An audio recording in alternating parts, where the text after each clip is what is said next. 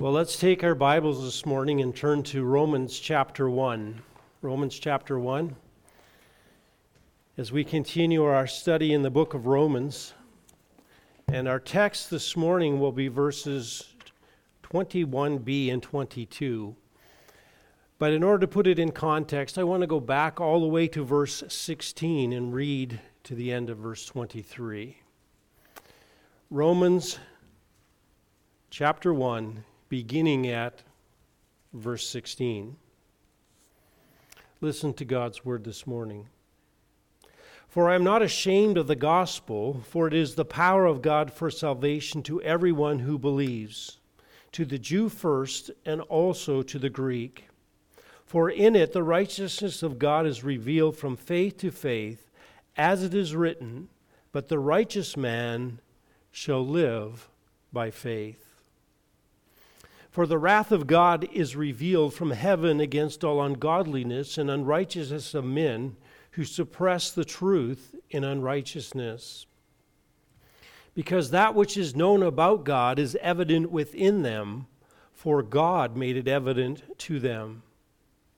For since the creation of the world, his invisible attributes, his eternal power and divine nature, have been clearly seen, being understood through that which has been made, so that they are without excuse. For even though they knew God, they did not honor him as God or give thanks, but they became futile in their speculations, and their foolish heart was darkened. Professing to be wise, they became fools and exchanged the glory of the incorruptible God for an image in the form of corruptible man and of birds and four footed animals and crawling creatures. There ends the reading of God's word this morning. Join with me in prayer before we walk through this text this morning. Our gracious Heavenly Father, again, we thank you for your word. We thank you that you have given it to us so that we might know you and understand you and know who we are in relation to you. We thank you for the Holy Spirit that is given to us that we might he might illuminate the truths for us so that we might know it for sure. And so this morning again I pray that we will be convinced of these texts, that we will wrestle with these truths and that we will make them part of who we are and we will submit to your truth. So, again, change us, I pray, through your word this morning, that you might be glorified in your church. In your name, amen.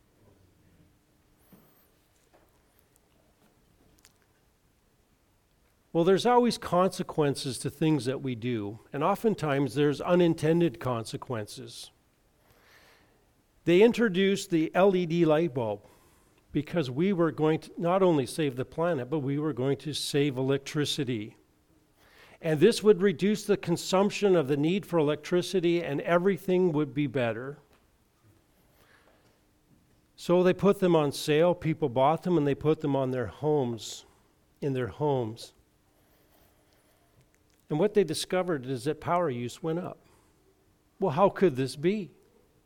Well, they, taught, they they didn't take into account that people said, hey, it's only 11 watts. Let's just leave it on. So they left the basement lights on and the garage lights on and the, all of the lights in the yard.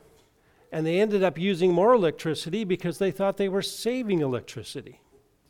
Unintended consequences. And that's really what Paul is going to be dealing with in our text today. There are people who act in a certain way only there are consequences, there are spiritual consequences for them.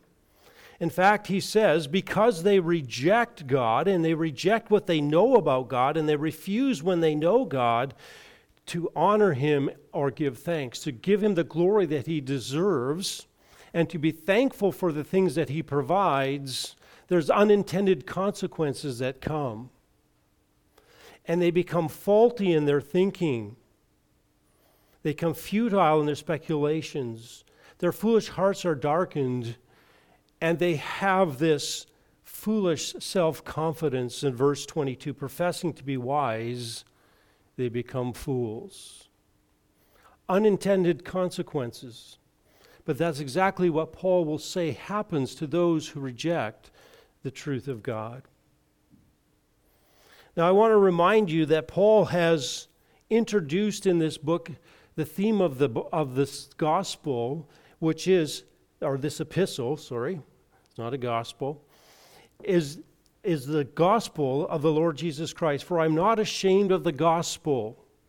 It is necessary because in that gospel, uh, there's a righteousness that comes from God that men need. Men are fallen, they need the gospel, they need a righteousness that comes from God. They need a just, to be justified, declared righteous by God, and it only comes through faith. And he says, here's the problem, really, as he begins verse 18. There's a problem here. God's wrath is being revealed. And really, in this section between 18 and verse 32, he's dealing with all those who would reject God outright those who don't claim to follow the God of the Bible, those who maybe have never even heard of the God of the Bible, never even heard of the Bible itself. And he says there's a problem. The reason people need to be justified, the reason they need God's righteousness, the reason they need the gospel, the reason the, the gospel is good news is because God's wrath is being revealed right now. And it's being revealed against all those who reject God, those who do not know God. And Paul started here by giving us two reasons why. First of all, there's a, there's a willful rejection or rebellion against God's law. They, for the wrath of God is revealed from heaven against all ungodliness and righteousness of men who suppress the truth and unrighteousness. Men live in rebellion against God's law. They live in ungodliness and unrighteousness. A failure to love God, a failure to fear God, a failure to worship God, a, a failure to honor Him. And so they live in, in, a rebelliousness against God, a lack of conformity to what God has laid out in His character. But then he began here in verse 19 to give us a second reason why God's wrath is being revealed against we would say those who those pagans those who refuse to accept that there is a god the god of the bible and that's because of, their, of a willful ignorance of god's person they are willfully ignorant of god. In fact it, we're introduced to that in the end of verse 18 who suppress the truth in unrighteousness. There's a conscious moral choice to take and suppress the truth about god because it says because that which is ev- because that which is known about God in other words there's evidence about God is evident within them for God made it evident to them God has revealed himself and we see this for since the creation of the world his invisible attributes his eternal power and divine nature have been clearly seen being understood through that which is made so that they are without excuse in other words God of the universe declares I have revealed myself through creation. Now, creation is not me, but you can see that there's a God. You can see my eternal power and divine nature as you look at the creation. This is a means to show you who I am. And he says, It's evident to you because I made it evident to you. In other words, I gave you the capacity not only to see it, but the mental capacity to, to understand that that creation couldn't have come from nowhere. Something doesn't come from nothing. You know that intuitively because God has given that to you. And you, you witness the power in creation and you say, there must be a God who, who to harness this power. How could we come here? This God must be eternal. And men knew that, know this because God says, What? I made it evident to you. And so the God of the universe declares this to, to be true. And like we said, God does not believe in atheists, right? They may not believe in him, but he doesn't believe in them because he says, Actually, you know that I exist. And so, as we began to go through this, we saw last week that the wrath of God is being revealed against them. Why can God be justly angry with them? Because men are rejecting the truth that they know. They are rejecting, they are willfully ignorant of who God is. In fact, they do not only they will, they are willfully ignorant of him because they are in rebellion against him. For even though they even though they knew God, they did not honor him as God or give thanks. And again, we said it's not that they knew God savingly, but they recognized that there was some information that there must be a God, that He exists, that there's this power, and that He must be eternal. These things they know. But when they knew that, they didn't honor Him as God. They didn't say, okay, I will give him, I will, I will seek him, I will worship him, I will honor him, I will give him the glory due his name. Because as I look at this world, I see the magnificence of it. And if he created it, he must be even more magnificent, and therefore I will glorify him for what I know. They rejected that. And they weren't thankful for what God had provided for them. And so they were in open rebellion. But now, as Paul comes to the second part of 21, he comes to the consequences of that rebellion, the consequences of that rebellion. And there are consequences that come as a result of rejecting the truth about God. There's, there's, there are consequences that are a result of man's actions. Now, Paul, I want you to notice something as we go into our text this morning. And that is, I want you to notice the verbs in verses 21 to 23. They're active. They're active.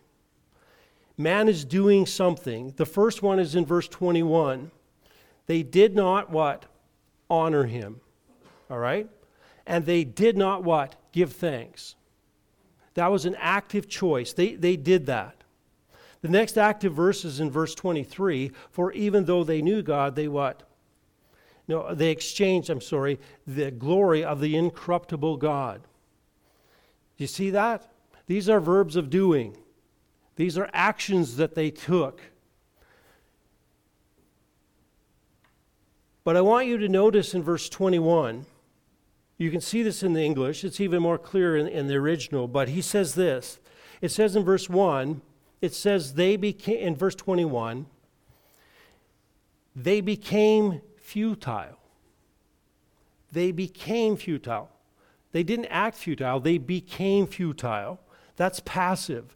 Something happened to them, right? As a result of not giving God honor and not giving thanks, they became futile. And then it continues on. It goes on to say that their heart was darkened. Again, this happened to them. And then verse 22, passive, they became fools. They became fools. So, what does it mean what is happening to them and how is it happening and who's doing it to them if it's passive. Well, some have suggested that this is the wrath of God. That God is the one who is now making this happen. But I don't think this is God working because God gets active in verse 24. Notice verse 24 God gave them over. As a result of what's happened in the earlier verses, God gave them over. Verse 28 God gave them over. God gave them over. So there's no indication in verse 22 and 21 to 23 that God is yet actively producing these things in them. So what's taking place? Well, we started off by what? Consequences, natural consequences, unintended consequences of action.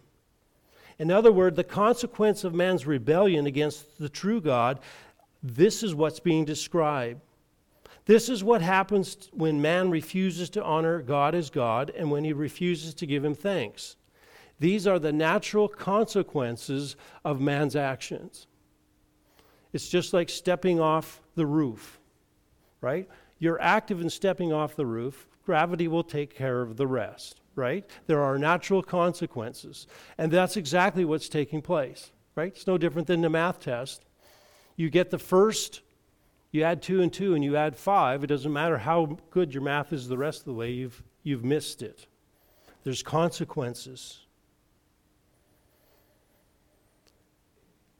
And so there are several natural consequences that take place. And as we said at the beginning, the first one is faulty thinking or skewed thinking. Look at verse 1, I mean 21. I'm number challenged today. I shouldn't have given that math illustration. Verse 21 For even though they knew God, they did not honor him as God or give thanks. There's their rebellion, right? They, they made a conscious choice not to do that. And we said these active verbs here are this is the, is the natural response of man. He always responds the same way. This is customary. This is what he does. Confronted with God's truth, he does not, he does not glorify God or honor him. And the consequence of that rebellion is they became futile in their speculations. Now, I want you to listen very carefully. Because as we look at our world around today and we look at our society today, this should just ring some bells. It should just ring some bells, okay? When someone refuses to glorify God, he has effectively, now listen to this, effectively denied reality because he says, I refuse the truth of God. God is real, God is true, God is exactly who he's declared himself to be. And when you say no, you are denying the reality of who God is. You are denying the reality of what he has laid out. You are suppressing the truth of God. And when you do that, when you, you ultimately do what? You refuse to glorify Him or give thanks. You say, I see it. I'm not going to do it. I'm going to deny that it's happening, right? Well, the f- word futile means useless, and therefore worthless. All right? In other words, their speculations are worthless. In other words, there's no value in them. There's no spiritual value. There's no ability to actually tell you who God is. There's no value in them that would make you pleasing to God. Word speculations comes from two words, through, dia, and logismos, which is reasoning. It refers to reasoning, an opinion or deliberating, or deliberating. And, and it can really be used for the process of thinking or it can refer to the conclusions that you reach in your thinking, or thirdly, it can even be used for a verbal exchange about your uh, thinking. That's where we get the word, English word dialogue. But Paul is really concentrating on those first two. It refers to that process of thinking and the conclusions you reach in your thinking. So, what is he talking about? What, what thinking? Are you saying that all unbelievers are not able to come to any kind of conclusions at all?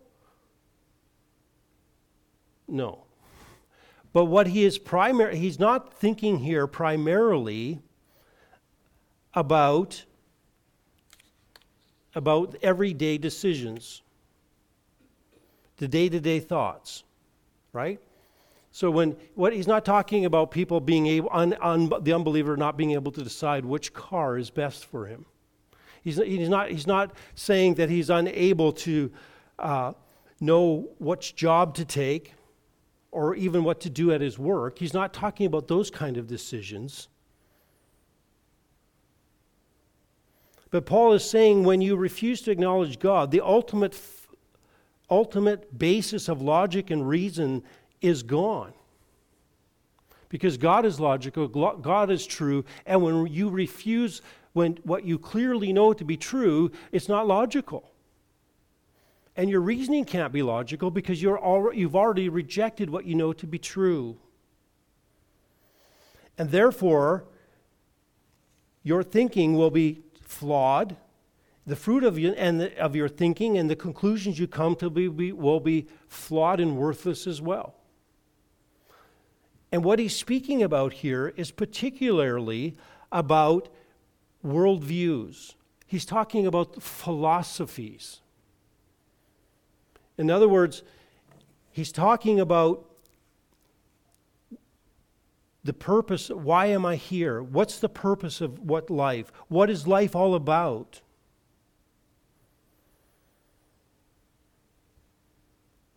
One commentator, Cranfield, says all their thinking suffers from the fatal flaw, the basic disconnection from reality involved in their failure to recognize and to glorify the true God. When you reject what you know to be true, you reject what? Reality. You reject reality. Martyn Lloyd-Jones says this Instead of accepting revelation, they become philosophers. And what is a philosopher? A man who claims that he is starting by being skeptical about everything, that he is an agnostic. I'm going to have all the data, he says, and then I'm going to apply it to my, my mind to it. I'm going to reason it out. I'm going to work it out. And that's exactly what such men have done. They have become foolish and wicked in their reasoning and in their thoughts and in their conjectures and their speculations. You remember what Paul says in 1 Corinthians 3:20, "The Lord knows the reasoning of the wise that they are what? Useless. Useless." You see, when you remove the very basis of knowledge, the very foundation of any subject, you make it impossible to come to an accurate understanding of what it is. Right? you can't. If you start with 2 plus 2 is 5, and, and there are those who are now proposing that that's actually a right answer, but when you leave 2 plus 2 is 4, and you say it's 5, you've already messed the basis of math up. What, where do you go from there? You'll never get a right answer because 2 plus 2 is what? 4. It's 4. The reality is it's 4.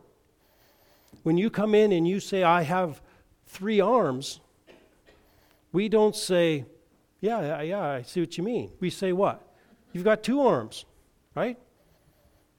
Because that's what? Reality.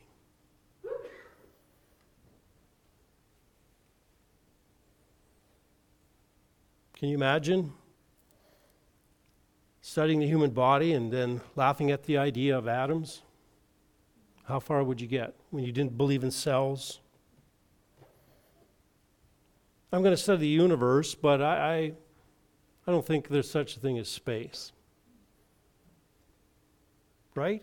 You're, if you're starting from those, con- those beginnings, you're going to end up what? With false conclusions. And in the same way, if you turn from the one true God, you refuse to start with Him as the foundation of your knowledge, you arrive in your study at some correct facts about the human body and matter of the universe, but your overarching system will be what? Inherently flawed. Right? And how many of our philosophical systems are logical once you buy the very premise of it? right? And so you have to start somewhere. And once you get started, then it's logical from there. But when you get down to it, you look at the very basis of it, and it's what? It's false. Right? We look at, at the theory of evolution. It works really, really good after there's matter, and it works really, really good after there's life. Unfortunately, where did those come from? Right? And you're building a straw man and that's exactly what you do if you refuse to accept the truth that God exists and who He is. You can build all kinds of straw men and they look super good, but that's exactly what they are. Because you have denied the cornerstone of knowledge, God Himself. And so we will see, you will deal with people in the greatest human minds brilliant people. And they will come up with systems and worldviews that sound good, but are built on a faulty premise. Now, I found it interesting, and I discovered this, and it's not my idea, so please. But the, there's basically in the world about between 7 to 11 worldviews. That's it. You can put everybody kind of in these broad categories. James Sire lists eight worldviews. He says, first of all, there's the Christian theism, which we, will, which we understand that God created the heavens and the earth, that he, he, we are accountable to Him. He created all things for His glory, all things exist for that. He created in six literal days. As Andy used to say, he believes in long creation. God did it in six days. He could have done it faster, but he took his time, right? But we, God says, I created. God takes, he takes glory for creation. He takes credit for it. And so we're here to glorify God. Now, there's a second worldview, and that's called deism. And deism is really the belief in a higher power, a supreme being. Uh, there's still a belief after of life after death, but it, re- it re- really rejects revelation as the way to find that. We just find that through studying the universe, through our reason observation rather than scripture. That's, that's not it. And it's an intellectual movement, and really we would say that the, the American Revolution in early America was based on this. This is what their documents are. They're deistic, there's deistic language in there.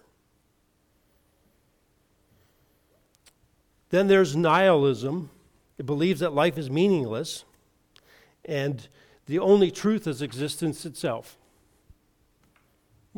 The only truth in life is that we exist. That's it. There's no purpose, and there's no reason. Extent, then number five, next one, existentialism is a phil, uh, philosophical belief that we are each responsible for creating purpose or meaning in our own lives. All right, so our meaning in life doesn't come from anything outside of us. We just created our own. The government doesn't give it to us, religion doesn't give it to it, teachers, authorities, or anybody else. We just decide what the meaning of life is, and then we go for it. Then there's Eastern pantheistic monism, all right? Everything is God. The tree is God. The rock is God. Your car is part of God. New Age worldview emphasizes the idea of everything in existence is intricate, intricate, intricately, I should have practiced that, connected as part of a single whole. So they, they re- reject both uh, the division between matter and spirit or in even the reductionism of science. Just everything is connected. Number eight is postmodernism. This has taken hold quite a bit. And it's an intellectual stance or mode of discourse characterized by skepticism to the use of reason and logic.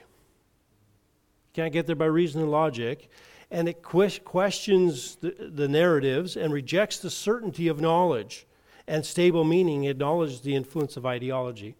So you can't know anything for sure. Nice. You go through life, all life is unknowable. Really, we, we really just can't know. But the one that is premier in our society today is naturalism. Naturalism. And it's everywhere. It's in everything we read, everything that you hear, and it influences us in ways that we are often unaware of. Here's what naturalism is number one, matter is all that exists, and it has existed eternally. Right? Matter is eternal, it's always been there, just hanging out.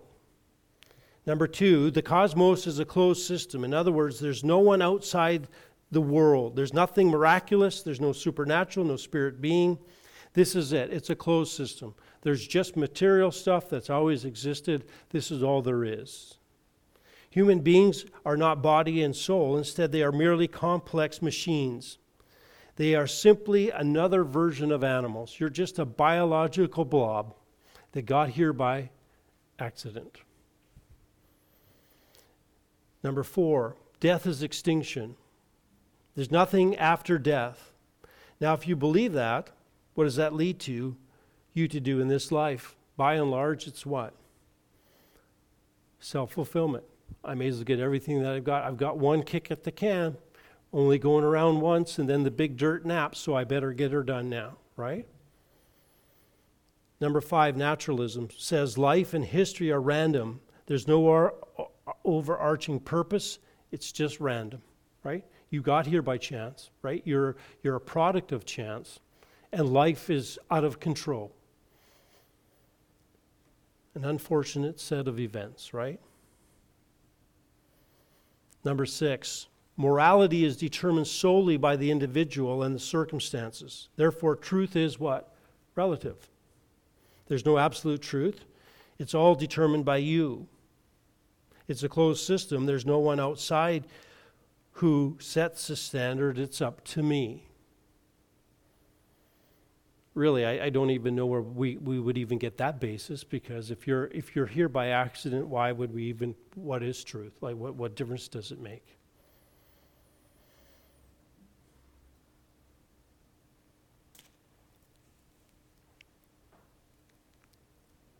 And that's what rules our culture here today naturalism, right? Everything, everything has a natural cause. There's no supernatural. There's no right or wrong necessarily. You just determine what you think is right and wrong. And sometimes we recognize that all of the battles that we think we're fighting and all of the things we see wrong going in society, we think that somehow they're unrelated, but they're all back related to exactly coming from this blueprint, right? We're fighting on separate b- battles. We might be fighting uh, over evolution or abortion or same sex marriage, but it all comes back to this. Morality is what? Determined by us, because there's nothing to give an account to. There's nothing outside of what is here.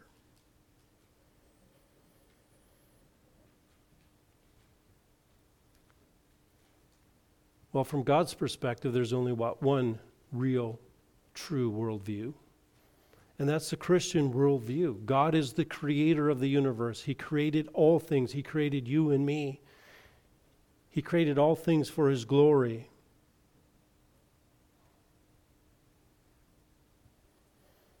We are to live for Him.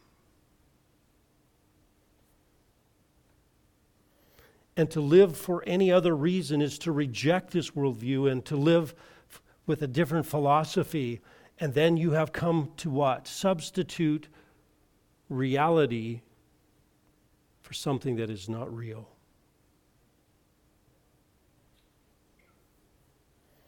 And we are warned, Paul even warns us not to think like the pagans around us. Ephesians chapter 4, Paul makes it very clear. In fact, you'll notice a lot of similarities or parallelism between this text and Romans 1. Ephesians 4:17.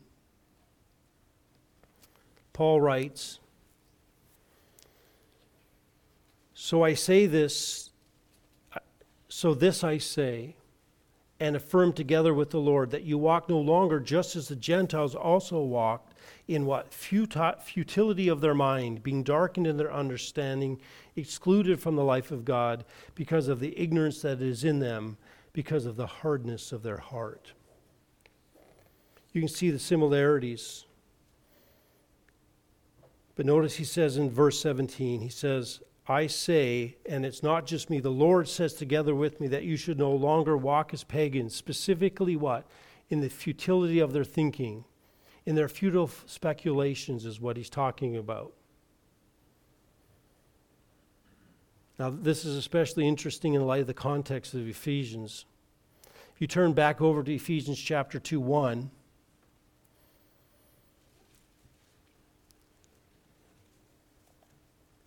Paul says, beginning in verse 1, you were dead, right?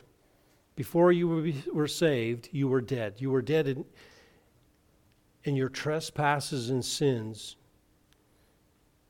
in which you, you formerly walked. You walked lock, lock and step in slavery to it.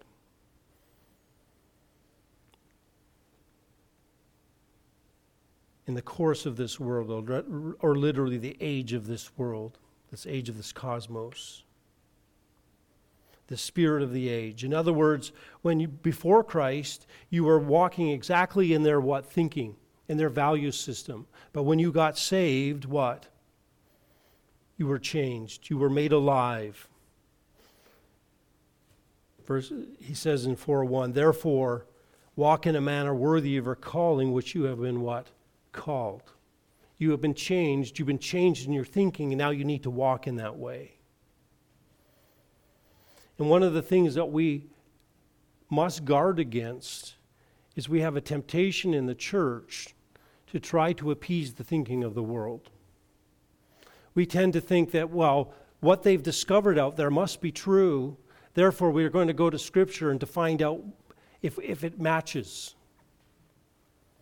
And we must realize that the philosophies of the world are by nature hostile to God, rejecting God, and all of their conclusions, therefore, are what? Skewed. And we've, unfortunately, in the church, have adopted many things like theistic evolution. Why? Because we found it in exegesis in the Word of God and we've discovered something we haven't discovered before? No, because we want to appease the world and we want them to, th- to accept us and think that we're okay.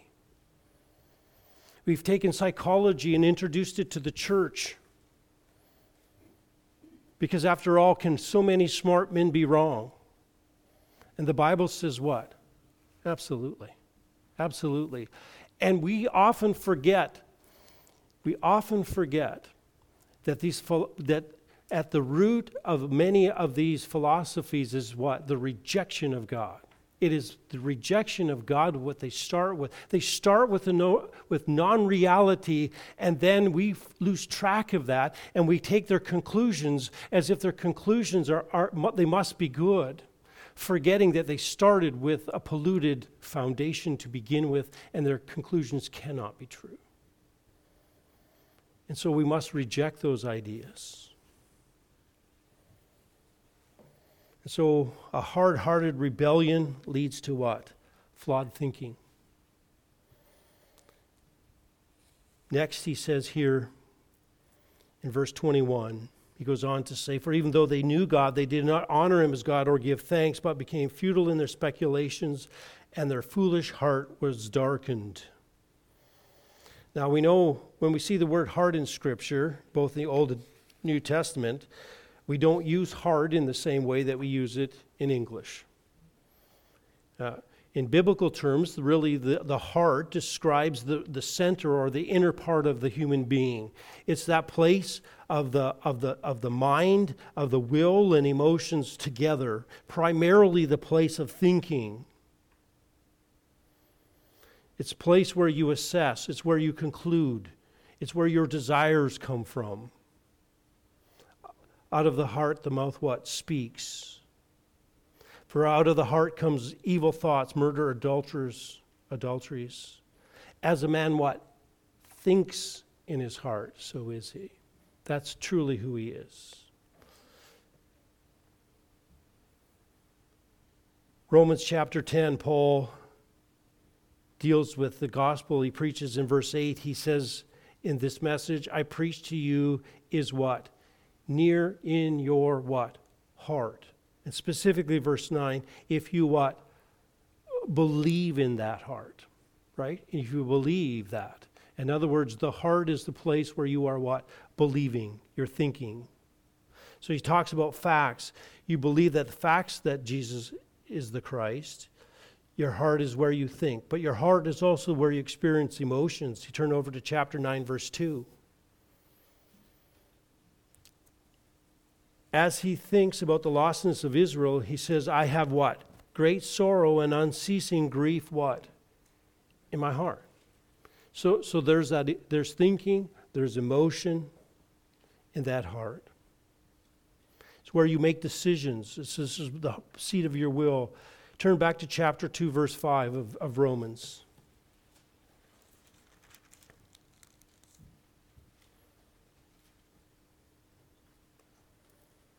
He's talking about the unrepentant religious. He says, because of your stubbornness and what? Unrepentant heart. You're willfully choosing, right? You're making decisions not to repent. So Paul says this is the heart is really just the center of, of your inner being, where you, where you have mind, will, emotions, decision making. Now, Paul goes on to describe the pagan heart, and he says, first of all, their foolish heart. The word foolish literally means without understanding. They are without understanding. In fact, it's the same Greek word used down in verse 21. Notice it, how it's translated there without understanding. Without understanding. Now, wait. I thought you said in verse 20 that they understood. I thought you said that they understood, and now he's saying that they what? They're without understanding. Well, they did understand. They did understand that God existed. They, uh, they saw God's eternal power. But what did they do with it? They suppressed it. They suppressed it. They refused it.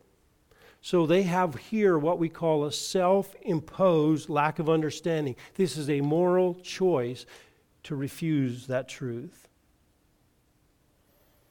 Now, Paul continues to describe that heart, and he says this foolish heart was what?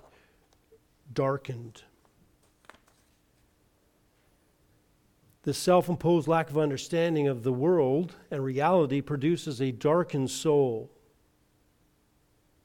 When you walk away from the light of God's revelation, you descend into what? Darkness. You turn off the light, what do you have? Darkness. You can't have darkness with light. But there's a darkness that descends over the mind and over the emotions and over the wills. His, his mind cannot think accurately. His fun- emotions don't function properly.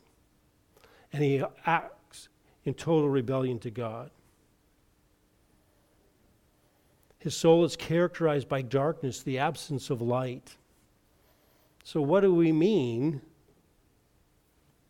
light and darkness? When we're talking about light and darkness, what do we mean?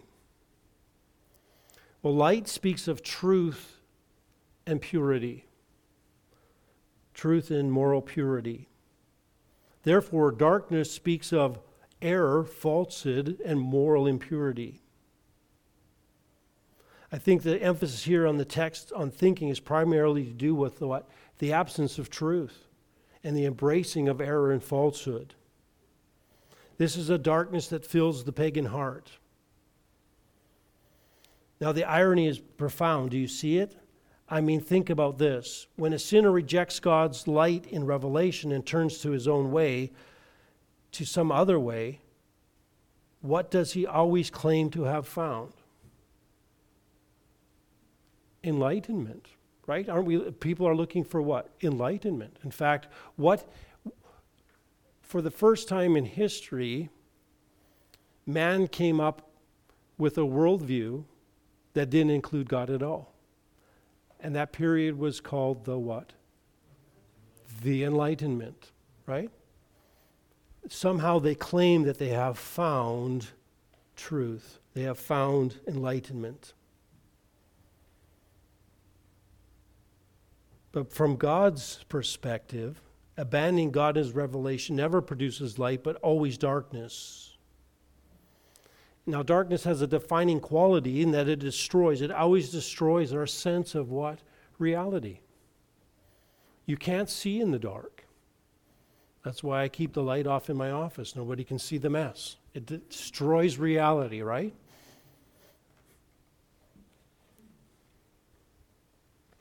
Paul's point is that every sinner at the center of his person has a settled darkness. Paul makes a similar point in Ephesians 4:18 as we saw a moment ago. There he describes not the hearts but the minds of unbelievers as darkened. And this word is, is means complete darkness, not simply dim, but blocked out. The light is completely gone. There's a complete absence of light in the thinking of the process of man. In other words, he has completely rejected the truth, and so everything that he is thinking has to be what? False. If you reject truth, if you believe a lie, it's not the truth. There's no other there's no middle ground.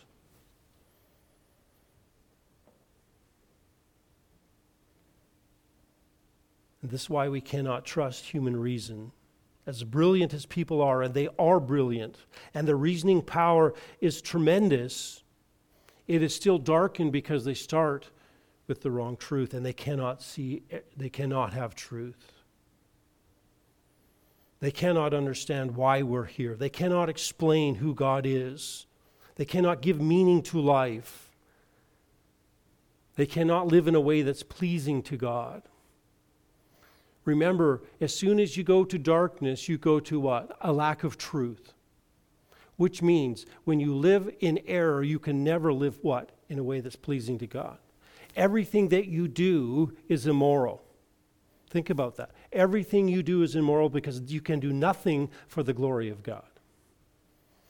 You are not giving Him honor and giving thanks. You may be doing great things and wonderful things, humanly speaking, but they are impure because they are not done for the glory of God. Well, there's a third consequence, and that's self confident foolishness. This is another consequence of man's rebellion against God. Look at verse 22. Professing to be wise, they became what? Fools. Fools. Professing means to state something with confidence, to, to assert, to, to make a claim. And these people claim with great confidence what? To be wise.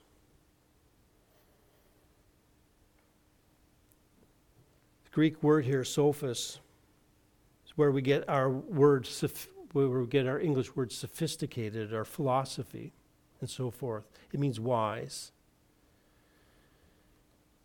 And so Paul's point is that those darkened minds confidently claim that they are highly intelligent and have profound sight into the world and into reality.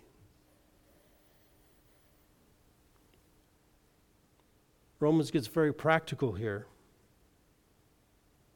You read the internet, you read the newspaper. Some of you still know what that is, right?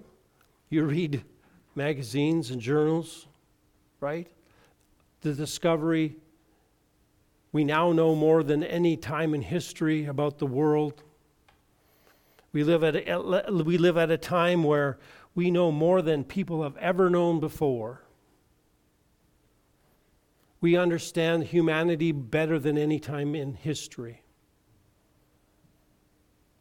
Right? We've evolved. We know better. And sadly, this kind of thinking has come into much of of the church where now all of a sudden we think we can understand Scripture in a way that those poor dummies who got Scripture didn't know. Because we all know what? I mean, you've been to high school. People don't walk on water. Come on, right? You might float a little, but you're certainly not going to walk, right? We got to get rid of that story. Because after all, we, we recognize that the world just can't accept those sort of things, and we know it to be better. And so now we can interpret Scripture and we can say, well, not everything there is actually Scripture, because we know now, right? Those people are a little superstitious, but we know better. And so that evolutionary thinking even comes into the theology of some. We must be careful and you can, you can see them pounding their chests. We're smarter than any time in history. We have better insights than any time in history. Why? Why? Because we think we're smart. We think we're wise.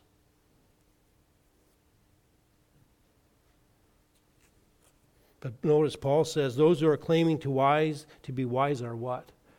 Foolish. They have become moros, morons, moronic. By claiming to be intelligent and profound and having cutting themselves off from the creation, they have become what? Foolish. Fools. Foolish in their understanding.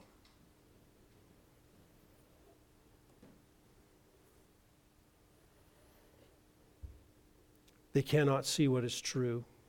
Their wisdom is not true wisdom. There's a great irony in all of this. Because the product of the hard hearted rebellion, of willful ignorance, of flawed thinking, and darkened mind leads to profound self confidence, a foolish self confidence.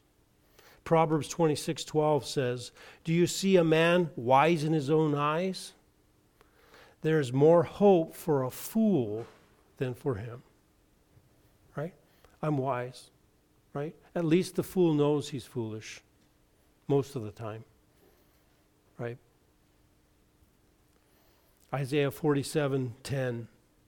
Speaking to Babylonians, you secure in your wickedness you felt secure in your wickedness and said, No one sees me, right? It's a closed system. Nobody sees me. Your wisdom and your knowledge, they have deluded you, for you have said in your heart, I am, and there is no one besides me. Right? What happened to the Babylonians? Right? God crushed them. Jeremiah 8 dealing with Judah's sins, and he makes a comment. He's dealing with specifically with the leaders of the nation. He says, How can you say we, we are wise and the law of, of the Lord is with us? But behold, the lying pen of the scribe has made it into a lie. Here are people who attach themselves to the truth, but they take the truth and distort it, so the result is the opposite of truth. It's a lie. Boy, does that go on today in supposed Christianity. The wise men are put to shame. They are dismayed and caught. Behold, they have rejected the word of the Lord, verse 9. Notice that they distorted the word of God. And they ultimately, what? In distorting it, rejected truth. And therefore, verse 9 says, What kind of wisdom do they have? And the answer to that is what? None at all. None at all. Paul makes the same point in 1 Corinthians 3. Corinthians are enamored with their first century Greek philosophy. They loved wisdom. Remember when we went through 1 Corinthians and Paul says in 1 Corinthians 3:18, "Let no man deceive himself. If any man among you thinks he is wise in this age, he must become foolish so that he might become wise." He must become foolish. We are not here to make the world think we're clever. Right? God said He called not many mighty, not many wise. Embrace it. Embrace the truth.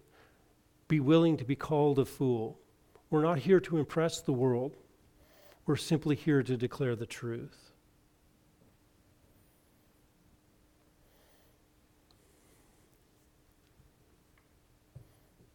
The only way to actually be wise is, is to what? To acknowledge your foolishness. You have to put away your wisdom for God's. Paul said, For the wisdom of the world is foolishness before God, for it is written, He is the one who catches the wise what? In their craftiness. And again, the Lord knows the reasoning of the wise that they are what? Useless. To God, men's wisdom is foolishness.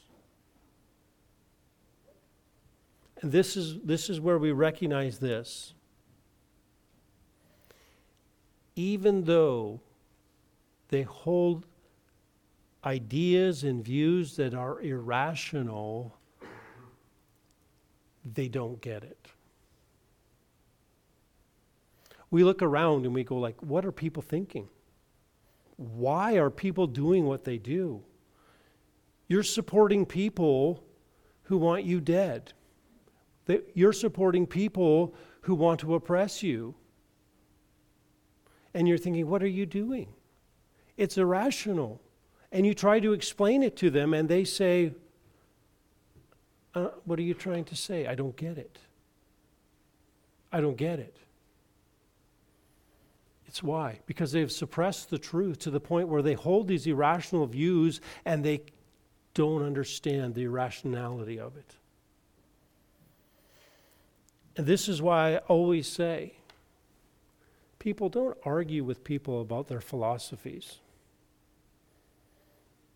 Don't argue with them. I don't care if they believe in evolution. I don't care if they believe the world is flat. I don't think if they have some worldly uh, other other view of life. What they need is the gospel. The gospel is what overcomes foolishness. And you're trying to argue with people who God says, because of their willful rejection of the truth they know, they are blind to the truth and they are irrational. They are not dealing in reality. And the only reality that they can know is the truth of God, and He must open their eyes. So give them the truth and let the Holy Spirit work and open their eyes.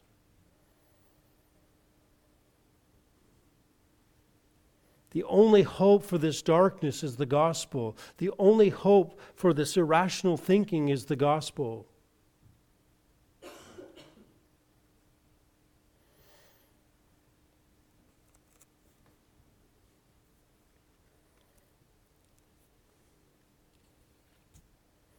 We must give them the gospel if they are to save them.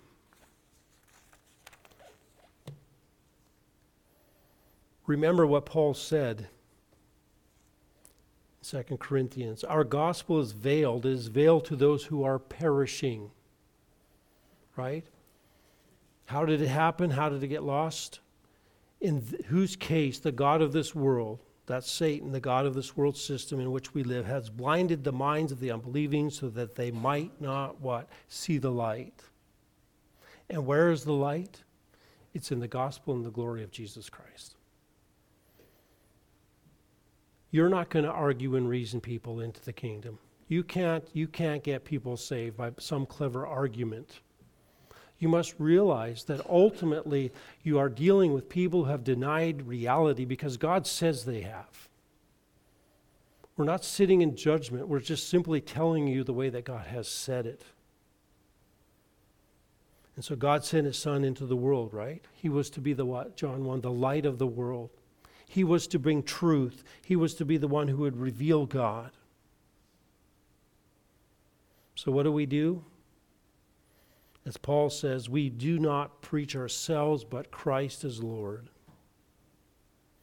For God, who said, Light shall shine out of darkness, says what? Shall shine in your hearts.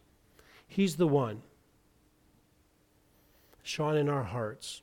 That's why God calls us out of darkness, what? Into his marvelous light. He must call, he must give the light.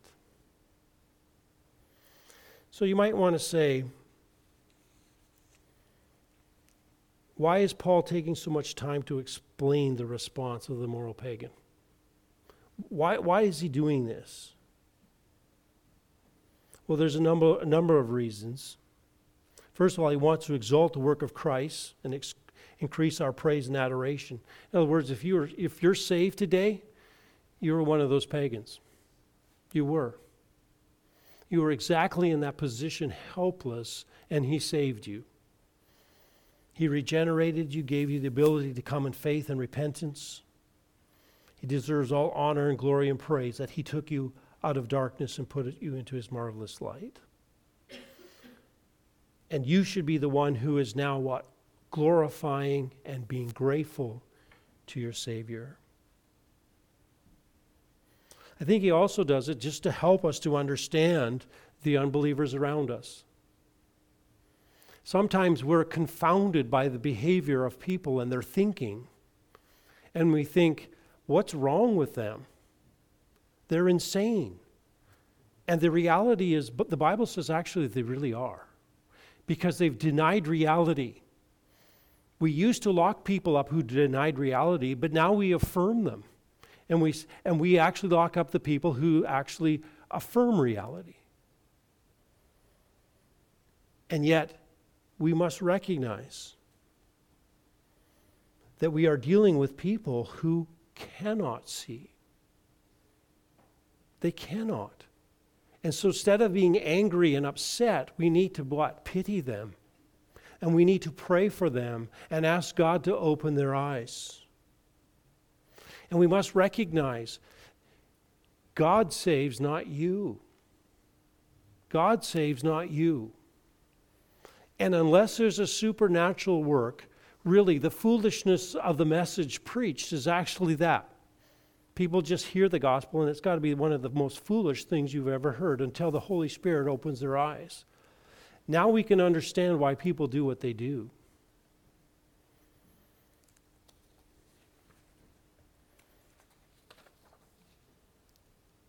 Thirdly, we must recognize if you're an unbeliever today, this is your true condition. This is your true condition. This is God's, God's statement about you.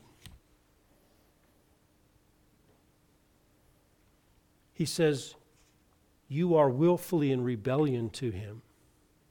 You won't honor Him. You won't give Him glory. You won't, you're not thankful. And therefore, what? He says, You are what?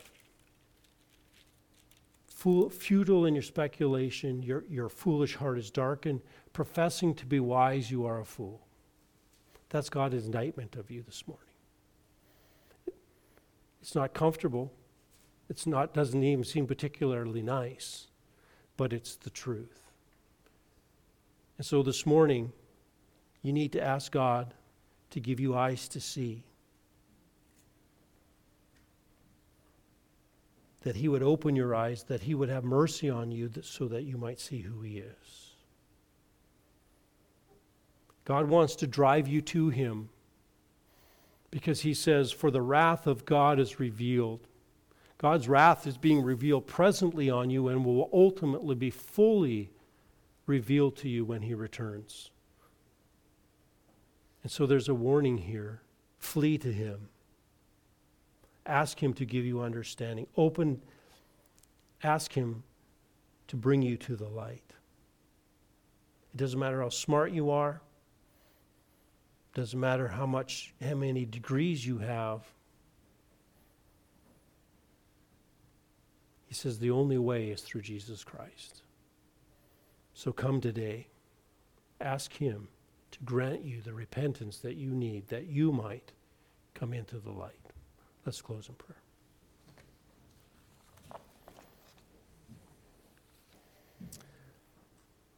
Heavenly Father, we again thank you for your word. We thank you for your truth. We thank you for a glimpse into humanity. We cannot help but be reminded of the helpless state of man without your grace, without your mercy. And Lord, before our conversion, this is exactly who we were. And it was only because of your grace, only because of a righteousness given to us from you that we now have had our eyes open. So we give you all praise and honor and glory.